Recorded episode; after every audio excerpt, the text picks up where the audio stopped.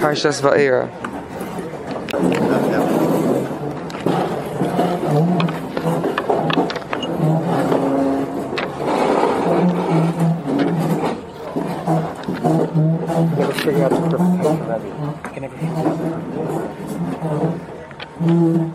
Never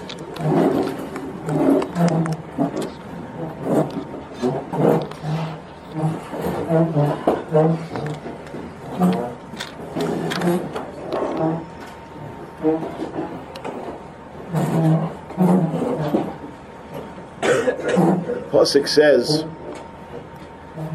Vaydaber Hashem el Moshe v'el Aaron, vayitzaveim el bnei Yisrael v'el Paro melech Mitzroyim, v'hoitzi es mei me'eretz Mitzroyim. So there's a Yerushalmi that says, what is the pshat vayitzaveim el bnei Yisrael? And the Yerushalmi says that the Kadosh Baruch Hu told Moshe and Aaron at that point to tell the Yidden about the mitzvah of Shiluach Avodim. That they should remember when they'll be in Eretz Yisrael and they'll have Avodim, there's an Indian after seven years to send the Evid away. So the Shaila is, Klal Yisrael is in the middle of Shibud. They're slaving away. They're being tortured. Their children are being thrown into the Nile.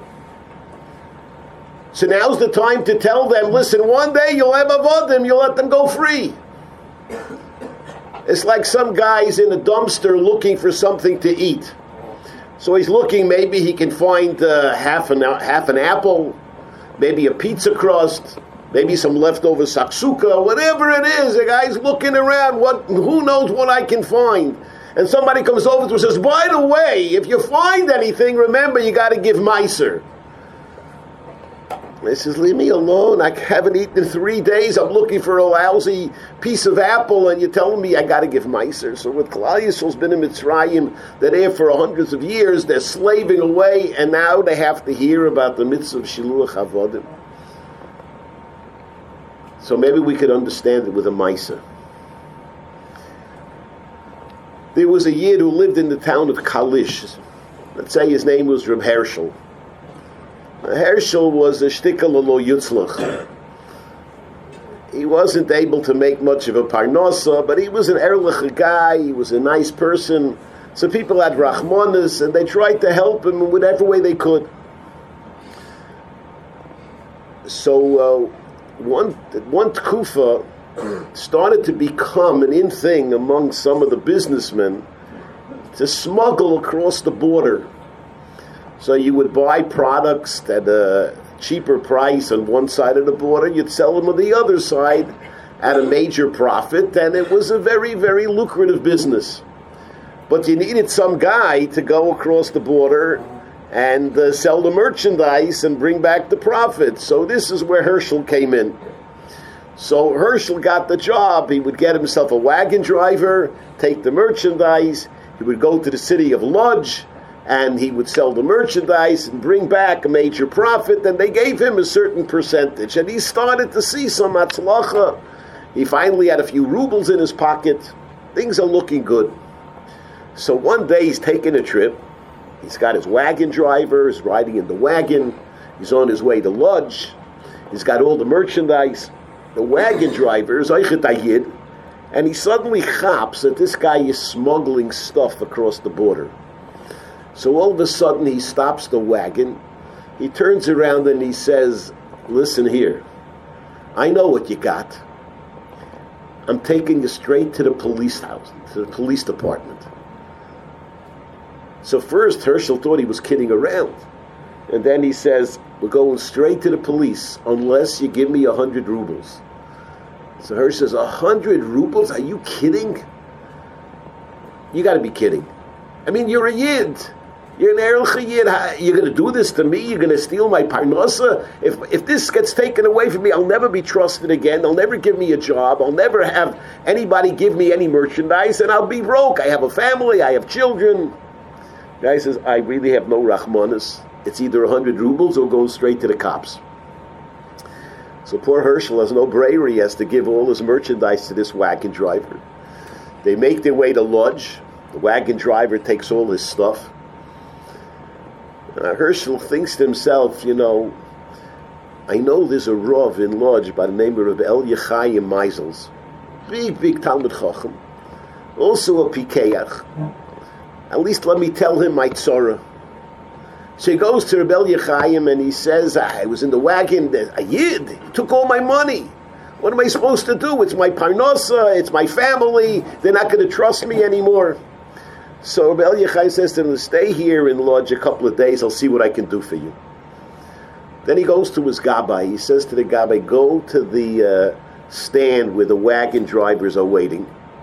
And he describes to him the wagon that uh, Herschel lost. Uh, he says, Bring me that wagon driver.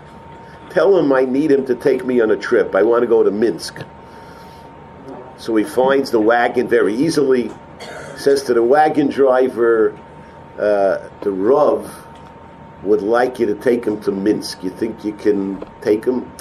Uh, this was a big, uh, this was exciting because in the middle of the day you didn't usually get a, a, a ride. And now he has a, a, a, customer who wants to ride to Minsk. That's a big trip. It's a lot of money. And he's excited. No problem. He says, in a few minutes, come to the house of the Rav and he'll be ready to go. So he pulls up in front of the Rav's house with his horse and buggy. And then the Gabbai comes out. He says, Oh, in Shuldik, the Rav, something came up. It's going to take a little bit longer. So the Rav asks if he can come into the house and eat lunch over here. He'll serve you lunch, or his wife will serve you lunch.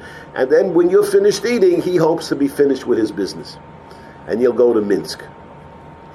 So, guy's very excited. Not only he's got a trip to Minsk, but he's also get a free lunch. So he goes into the house and they serve him a nice meal and he's eating his lunch. And uh, before, uh, before they're ready to go, he goes out to check.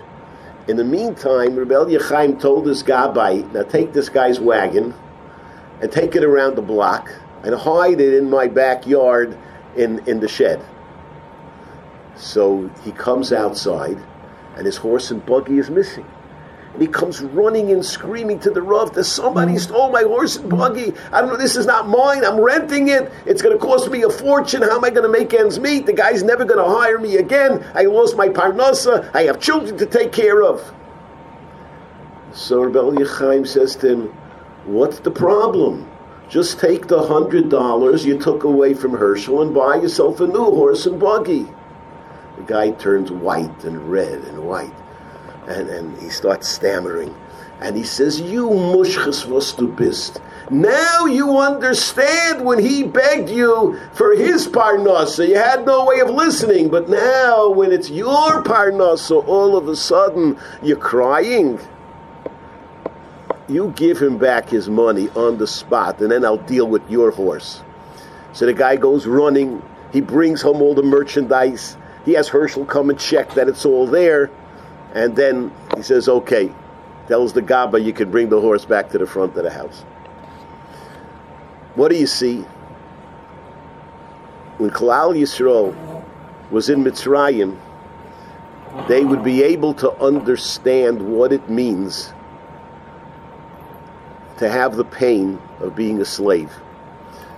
And that's the time they were given the mitzvah of Shiluach Avod we have to understand how to feel the tzora of another yid.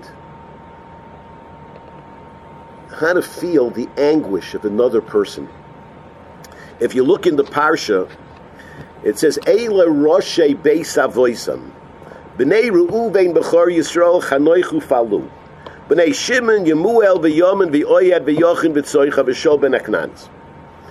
And then it says ve'ela shemois b'nei Levi. It doesn't say Eila shemois b'nei Ruvain. It doesn't say Eila shemois b'nei Shimon, but shemois b'nei Levi. It says why? This is another Misa. In 1976, the PLO hijacked a plane and took it to a place called Uganda. In Uganda, there was a big fat slob who was the dictator by the name of Idi Amin. And there was a plane load of Yidden, hundreds of Yidden that were prisoners in, in, in this airport in this place called Entebbe. In the Mir Yeshiva, they were preparing to say Tehillim. The beis medrash was packed. Chaim Shmulev Tzadik Levracha was not feeling well that day, but he decided he has to come to say Tehillim.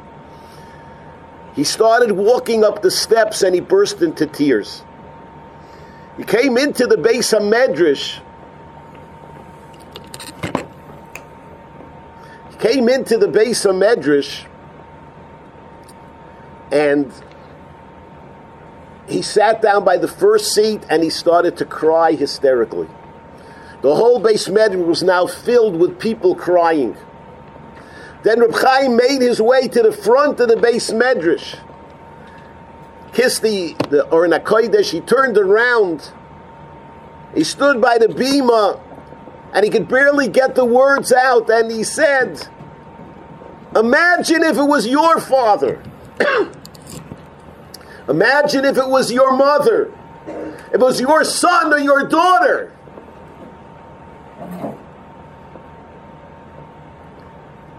That's the way you have to say Tehillim.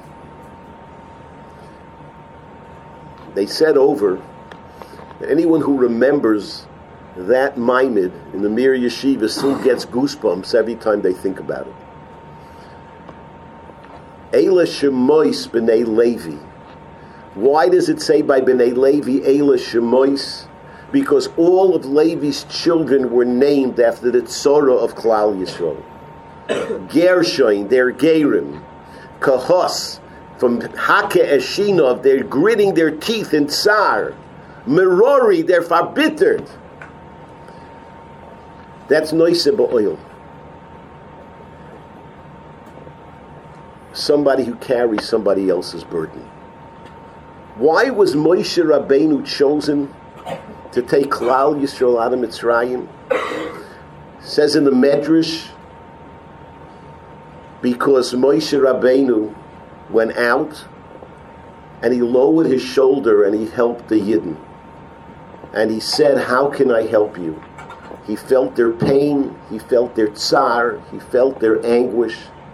And because he was Noise Ba'oil, HaKadosh Baruch Hu gave Moshe the zechus to take Klal Yisrael out of Mitzrayim. To be noise oil with another person means to feel the other person's pain, to feel his tsar, to feel his burden. The Gemara tells us that if you visit a chayla, you can take away one sixtieth of his sickness. Zokrib Yeruchim, this is not just some vibish skula that you can take away a 60th. It's not a skula. It's a reality. He says a person that is sick, there's a midas hadin against that person. And the midas hadin demands a certain amount of pain and tsar as a payment for whatever it is. Zokrib Yeruchim, just like if somebody owes a thousand dollars, ten of his friends can chip in a hundred dollars and pay off his chayv. If somebody is sick and people are worried and the people are concerned and they feel his pain, they can take away his sickness. Because if you're nice oil with somebody, that means you really and truly feel the tsar that they are having. We live here in a yeshiva. It's a small community and you look around and we see each other. We see all different types of Bachrim. You have friends, classmates, people in other classes, teachers, many people that somehow make their way into your orbit. and you don't realize that some people are suffering that on the surface it looks like they're just one of the guys. But deep inside, they might be in terrible pain. Sometimes you know it, sometimes you don't. But you have to realize that there are many people carrying a very big burden, and you can help them. You can be a kind of person that's there for somebody else, that cares for somebody else. Somebody confided the other day that he suffers tremendously. He cries tears of tremendous frustration. His pillow was soaked with his tears. You know who that person is? That's every single one of us who says Tachanun every day. Because we say in Tachanun, Yogati bi anchosi, asche b'cholayla mitosi b'dimosi arsi amse. If a Chazal felt that every one of us has to say this tefillah every day, then to a certain extent every one of us carries a burden. And every one of you can be there to help a friend carry a burden. Not to criticize everybody, not to come up with a one liner to make a person feel silly, not to put your friend down so you can pick yourself up, not to make issues when there are no issues, to be there for each other to make other people feel good, to feel other people's pain. Rav Shach would never eat breakfast between the hours of 8 and 8.30. Somebody once came to his house. He said, can I offer the Rosh Yeshiva breakfast? He says, no. He says, why doesn't the Rosh Yeshiva eat breakfast?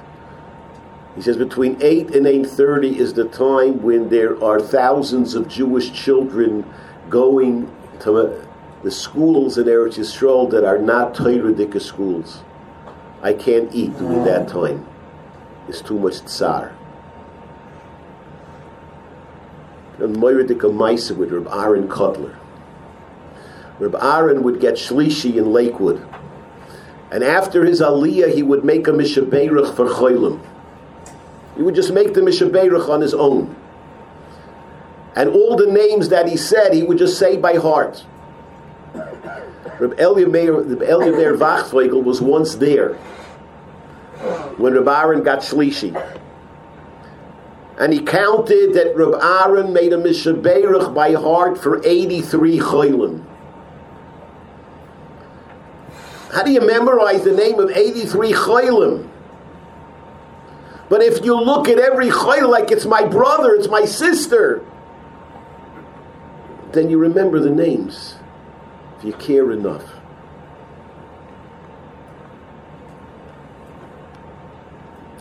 So in Kelm, the beginning of Elzman, a bunch of Bachrim was sitting around having like a Musarvad. So Rabbi Daniel Movshovitz, who's the Mashkia, the Rosh there, came over. He said, What are you guys handling? So they said, We're handling Noisei Ba'oil and Chaveiroi. So he said to them, Noise Ba'oil and Chaveiroi, you're already holding there? First, you have to figure out that there are other people that exist. Once you get that into your head, you can start worrying about being Noise Ba'oil. But maybe we have to start and just remind ourselves we're not the only person in the world, there are other people out there. Cheskel Levenstein says you can start when they say Tehillim to join them. We always notice how when we start Tehillim, there's a there's a stampede by the door. I'm not sure where you're going. You want to be the first one to bang on the dining room door for five minutes, waiting for them to open the door. But we're saying Tehillim for Achenu Kol Beis Yisrael, for real Cholim. Some of them are relatives of every one of you. It's a chance to show that you can be nice about oil with another person. The Bobover Rebbe once was by a chasna. And he told the father of the Kala, he left right after the chup, he said, I want you to call me up when you come home from the chasna. Even if it's 3 o'clock in the morning, but I want you to call me. I want to talk to you. Okay, if the Rebbe says you call, you call. So three o'clock in the morning, he puts in a call. The Gabbai answers. He said the Rebbe told me to call. He gets the Rebbe. The Rebbe comes to the phone. No, Yankel, tell me how was the chasna? The chasna was beautiful. He says, so uh, who played? So oh, we had uh, like Tzoris Orchestra. Oh, very nice. Who else? Uh, who sang? Uh, we had the Berkowitz brothers. Oh, very nice. Givaldic. And so, what was the main course? The main course, you had a choice. You could have uh, saksuka, you could have pizza, you could have tuna fish, or you could have uh, chicken nuggets. Oh, very nice, very original. Gewaldig, moiridik, moiridik. And so did the Chassan Kala make good money? Avadik gewiss. They made very good money. They went around and everyone gave them 36 cents. It was a mamish, a gewaldig, simcha. Was noch? Anything else? How was the mitzvah? Oh, the mitzvah was gewaldig. It was moiridik, unbelievable and very nice. And who was there? Your relatives came in from, yeah, I had a brother came in from Palm Springs and a sister came in from Milwaukee and, uh, well, Zer Shane, Zer Shane and uh, he goes on and on and on talking about the chasna. So okay, finally he says, "Okay, good nacht. Thanks for calling." The gabbai turns to the Bobover rebbe. He says, "Rebbe, it's three o'clock in the morning. Do you got to talk to this guy about what they served by his chasna and wake yourself up in the middle of the night?" He says, "Listen, you got to understand. This yid is an alman. He doesn't have a wife." What happens when a husband and wife make a chasna? They come home after the chasna, it was over. What do they do? They sit around, they drink a glass of tea, and they talk about the chasna. They talk about the guests who came and everything they discuss. They rehash the whole chasna. That's what they do at three in the morning when they come home. He has nobody to talk to. His wife is not living. I wanted to give him somebody to talk to, to share the chasna with. That's nice about oil. That's caring for another yid. That's something we have to learn how to do. Rav Shach, the Rosh Yeshiva in Ponevezh, used to give a marvelous shear. Today we have it in the Sforim, Avi Ezri. There was once a bocher who was dating a girl they may have gone out eight times, ten times, and then the girl dropped him. So he was very depressed. So he was in the dormitory, he didn't come to Seder. He was really very, very broken. So um, his Chavrusa went to Rav Shach and said, I don't know what to do. My Chavrusa is really tzabrochen, he's not coming out for Seder, he's just depressed. So Rav said, "Oh, we have to give him. We have to make him happy. We have to figure out what to do." So Rav said, "Let me think about it." The next day, the Bocher Grada showed up for first seder. So Rav called over his chavrusa, and he said, "So tell me something. What did, what did you learn today?" So he said, "We were looking at this. We're learning this sugi over here, and uh, we looked at this Rabbi Akiva Eger." So Rav Shach, "Oh, okay, good, good, good, very good, very good." And so um, gets up to give shear. In the middle of the shear, he says, um, he says, I remember there was a Rabbi Akiva Eger on this Gemara. I don't know where it is, I, but I just know there's a Rabbi Akiva Eger. Does anybody know where it is? And everybody's looking around. Nobody knows. Rav Shach doesn't know. How should any of them know where this Rabbi Akiva Eger is? And all of a sudden, from the back of the room, this guy gets up with a chuvis Rabbi Akiva Eger, and he makes his way up to the front. The whole place is looking at him, and Rav Shach says, "Oh, shkoyach mamish! You knew where it was. Unbelievable!" And he finishes the shear, and everyone's looking at this guy. Wow, where did this genius come from? And Rav Shach figured the whole thing out just to make this guy feel like a million dollars. He knew that he needed to be picked up. And so he drayed the whole shear around this Rabbi Akiva Eger So this bacher could come from the back with the chuvas of Akiva Eger and show it to Rav Shach because he cared about somebody else's feelings. We have to learn to be those kind of people. To learn to have a sensitivity for somebody else. To feel for another person. That's what made Moshe Rabbeinu who he was. And that's what makes Klal Yisrael what it is. I want to finish with one unbelievable story. There's a Yid in Lakewood, his name was Meir Fishel. He lives in the Ridge area, he has a very nice house. And once a month he hosts a Malava Malka for chronically ill children. Children who are handicapped, chronically ill, those kind of situations. And every once in a while, he'll ask one of these children if they want to speak at the end of the Malava Malka. These children are intelligent, they're just very sick. They're handicapped, whatever it might be. So one Bacher, maybe he's 13, 14 years old, says he wants to tell a story. Boy's name was Sholem Friedlander. And he tells over that when he was diagnosed with whatever his machla is, so there's an organization called Make a Wish Foundation. Now, the Make a Wish Foundation wants to give children who are chronically ill the chance to live their dreams. So they tell you, What's your wish? And they try to fulfill the wish. Most kids want to go to Disney World or something like that.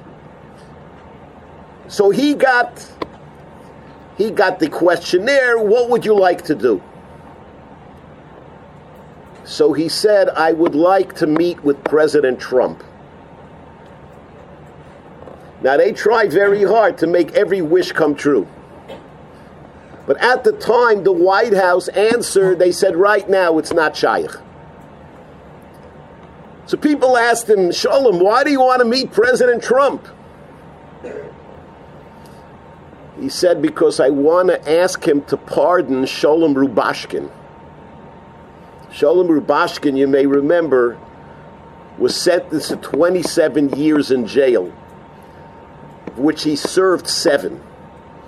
And this Bucher, he wanted his wish to be to go to President Trump to ask him to pardon Sholem Rubashkin. Now, when people heard that this was why he wanted to see President Trump, so many Askonim got involved.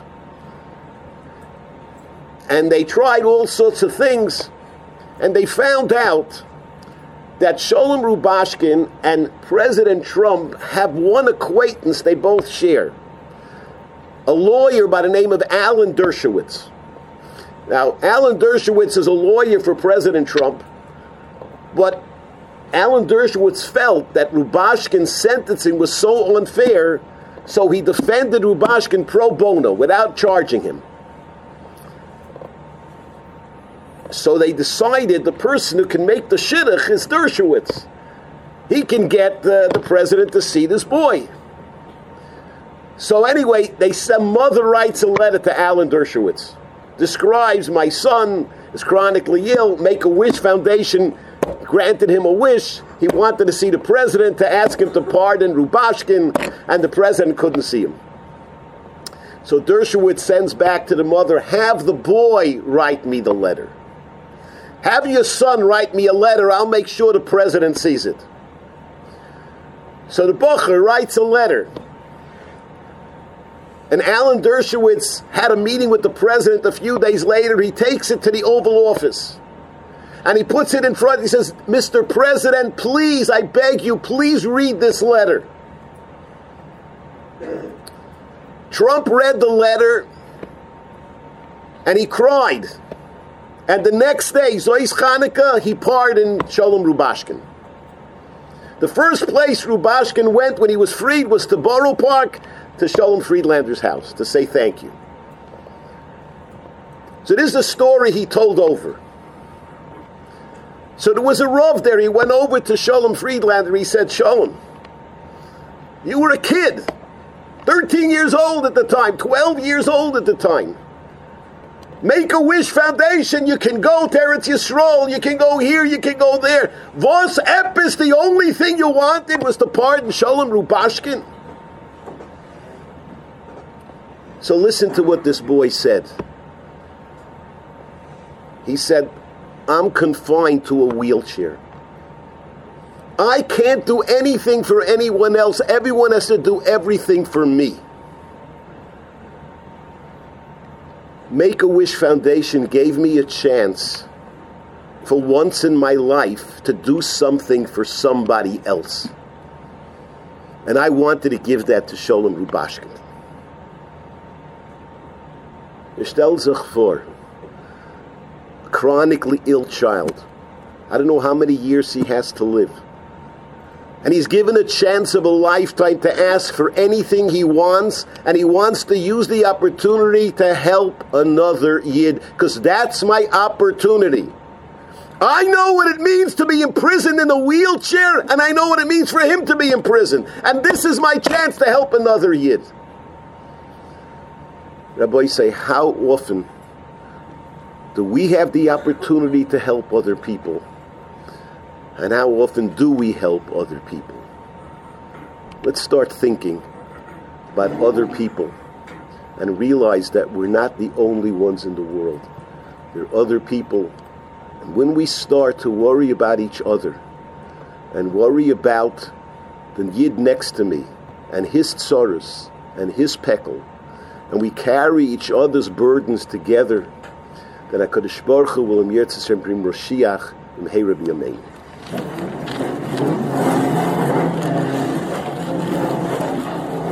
Have one to the. What? Have one to the.